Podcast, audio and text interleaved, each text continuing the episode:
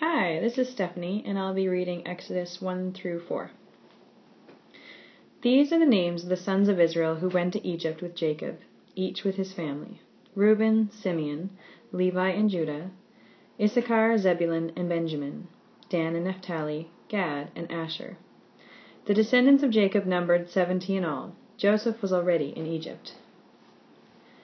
Now Joseph and all his brothers and all that generation died. But the Israelites were fruitful, and multiplied greatly, and became exceedingly numerous, so that the land was filled with them. Then a new king, who did not know about Joseph, came to power in Egypt. Look, he said to his people, the Israelites have become much too numerous for us. Come, we must deal shrewdly with them, or they will become even more numerous, and, if war breaks out, will join our enemies, fight against us, and leave the country. So they put slave masters over them to oppress them with forced labor, and they built Pithom and Ramses as store cities for Pharaoh. But the more they were oppressed, the more they multiplied and spread. So the Egyptians came to dread the Israelites and worked them ruthlessly. They made their lives bitter with hard labor in brick and mortar and with all kinds of work in the fields. And in all their labor, hard labor, the Egyptians used them ruthlessly. The king of Egypt said to the Hebrew midwives, whose names were Shiphrah and Puah, When you help the Hebrew women in childbirth and observe them on the delivery stool, if it is a boy, kill him. But if it is a girl, let her live. The midwives, however, feared God and did not do what the king of Egypt had told them to do. They let the boys live. Then the king of Egypt summoned the midwives and asked them, Why have you done this? Why have you let the boys live? The midwives answered Pharaoh, Hebrew women are not like Egyptian women. They are vigorous and give birth before the midwives arrive. So God was kind to the midwives, and the people increased and became even more numerous. And because the midwives feared God, he gave them families of their own. Then Pharaoh gave this order to all his people Every boy that is born you must throw into the Nile, but let every girl live. Now a man of the house of Levi married a Levite woman and she became pregnant, and gave birth to a son. When she saw that he was a fine child, she hid him for three months.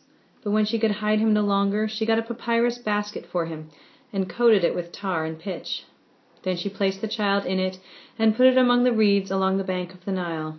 His sister stood at a distance to see what would happen to him. Then Pharaoh's daughter went down to the Nile to bathe, and her attendants were walking along the river bank. She saw the basket among the reeds and sent her slave girl to get it. She opened it and saw the baby. He was crying, and she felt sorry for him. This is one of the Hebrew babies, she said. Then his sister asked Pharaoh's daughter, Shall I go and get one of the Hebrew women to nurse the baby for you? Yes, go, she answered, and the girl went and got the baby's mother. Pharaoh's daughter said to her, Take this baby and nurse him for me, and I will pay you. So the woman took the baby and nursed him. When the child grew older, she took him to Pharaoh's daughter, and he became her son. She named him Moses, saying, I drew him out of the water.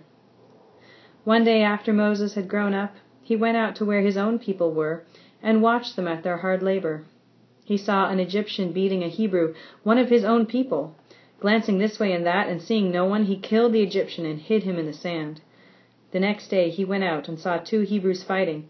He asked the one in the wrong, Why are you hitting your fellow Hebrew? The man said, Who made you ruler and judge over us? Are you thinking of killing me as you killed the Egyptian? Then Moses was afraid and thought, What I did must have become known. When Pharaoh heard of this, he tried to kill Moses. But Moses fled from Pharaoh and went to live in Midian, where he sat down by a well. Now a priest of Midian had seven daughters, and they came to draw water and fill the troughs to water their father's flock. Some shepherds came along and drove them away. But Moses got up and came to their rescue and watered their flock. When the girls returned to Reuel their father, he asked them, Why have you returned so early today? They answered, An Egyptian rescued us from the shepherds. He even drew water for us and watered the flock. And where is he? he asked his daughters. Why did you leave him? Invite him to have something to eat. Moses agreed to stay with the man, who gave his daughter Zipporah to Moses in marriage. Zipporah gave birth to a son, and Moses named him Gershom, saying, I have become an alien in a foreign land. During that long period, the king of Egypt died. The Israelites groaned in their slavery and cried out, and their cry for help because of their slavery went up to God. God heard their groaning, and he remembered his covenant with Abraham, with Isaac, and with Jacob. So God looked on the Israelites and was concerned about them. Now Moses was tending the flock of Jethro his father in law, the priest of Midian, and he led the flock to the far side of the desert and came to Horeb, the mountain of God. There the angel of the Lord appeared to him in flames of fire from within a bush. Moses saw that though the bush was on fire, it did not burn up. So Moses thought, I will go over and see this strange sight, why the bush does not burn up. When the Lord saw that he had gone over to look, God called to him from within the bush, Moses, Moses. And Moses said, Here I am. Do not come any closer, God said. Take off your sandals, for the place where you are standing is holy ground. Then he said, I am the God of your father, the God of Abraham, the God of Isaac, and the God of Jacob. at this, Moses hid his face because he was afraid to look at God. The Lord said, I have indeed seen the misery of my people in Egypt. I have heard them crying out because of their slave drivers, and I am concerned about their suffering. So I have come down to rescue them from the hand of the Egyptians, and to bring them up out of that land into a good and spacious land, a land flowing with milk and honey, the home of the Canaanites, Hittites, Amorites, Perizzites, Hivites, and Jebusites. And now the cry of the Israelites has reached me, and I have seen the way the Egyptians are oppressing them. So now go. I am sending you to Pharaoh to bring my people, the Israelites, out of Egypt. But Moses said to God, who am I that I should go to Pharaoh and bring the Israelites out of Egypt? And God said, I will be with you, and this will be the sign to you that it is I who have sent you. When you have brought the people out of Egypt, you will worship God on this mountain. Moses said to God, Suppose I go to the Israelites and say to them, The God of your fathers has sent me to you, and they ask me, What is his name? Then what shall I tell them? God said to Moses, I am who I am. This is what you are to say to the Israelites I am has sent me to you. God also said to Moses, Say to the Israelites, The Lord, the God of your fathers, the God of Abraham, the God of Isaac, and the God of Jacob has sent me to you. This is my name forever, the name by which I am to be remembered from generation to generation. Go, assemble the elders of Israel, and say to them, The Lord, the God of your fathers, the God of Abraham, Isaac, and Jacob, appeared to me and said, I have watched over you, and have seen what has been done to you in Egypt. And I have promised to bring you up out of your misery in Egypt, into the land of the Canaanites, Hittites, Amorites, Perizzites, Hivites, and Jebusites, a land flowing with milk and honey. The elders of Israel will listen to you. Then you and the elders are to go to the king of Egypt and say to him, the Lord, the God of the Hebrews, has met with us. Let us take a three day journey into the desert to offer sacrifices to the Lord our God. But I know that the king of Egypt will not let you go unless a mighty hand compels him. So I will stretch out my hand and strike the Egyptians with all the wonders that I will perform among them. After that he will let you go. And I will make the Egyptians favorably disposed toward his, this people, so that you, when you leave, you will not go empty handed. Every woman is to ask her neighbor and any woman living in her house for articles of silver and gold and for clothing, which you will put on your sons and daughters. And so you will plunder the Egyptians. Moses answered, What if they do not believe me, or listen to me, and say, The Lord did not appear to you? Then the Lord said to him, What is that in your hand? A staff, he replied. The Lord said, Throw it on the ground. Moses threw it on the ground, and it became a snake, and he ran from it. Then the Lord said to him, Reach out your hand and take it by the tail. So Moses reached out and took hold of the snake, and it turned back into a staff in his hand. This, said the Lord, is so that they may believe that the Lord, the God of their fathers, the God of Abraham, the God of Isaac, and the God of Jacob, has appeared to you. Then the Lord said, Put your hand inside your cloak. So Moses put his hand into his cloak, and when he took it out, it was leprous, like snow. Now put it back into your cloak, he said. So Moses put his hand back into his cloak, and when he took it out, it was restored, like the rest of his flesh. Then the Lord said, If they do not believe you or pay attention to the first miraculous sign, they may believe the second. But if they do not believe these two signs or listen to you, take some water from the Nile and pour it on the dry ground.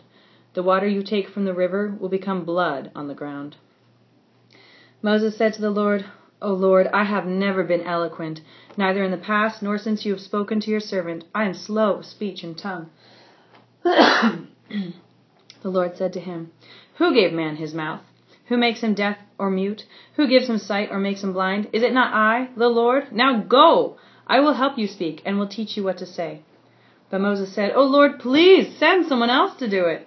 Then the Lord's anger burned against Moses, and he said, What about your brother, Aaron the Levite? I know he can speak well. He is already on his way to meet you, and his heart will be glad when he sees you. You shall speak to him and put words in his mouth. I will help both of you speak and will teach you what to do.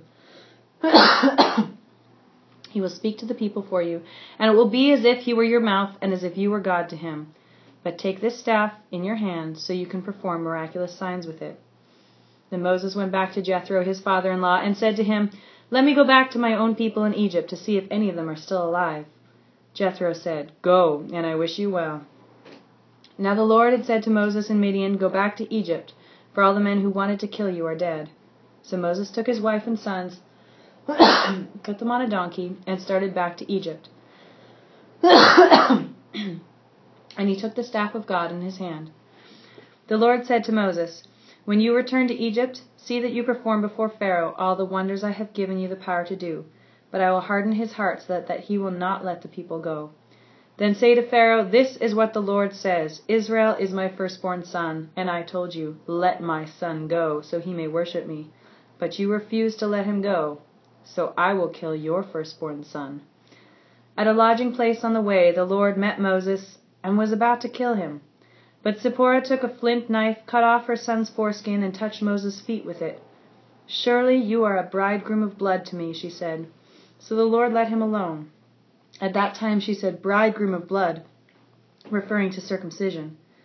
The Lord said to Aaron, Go into the desert to meet Moses. So he met Moses at the mountain of God and kissed him. Then Moses told Aaron everything the Lord had sent him to say, and also about all the miraculous signs he had commanded him to perform. Moses and Aaron brought together all the elders of the Israelites, and Aaron told them everything the Lord had said to Moses. He also performed the signs before the people, and they believed. And when they heard that the Lord was concerned about them and had seen their misery, they bowed down and worshipped.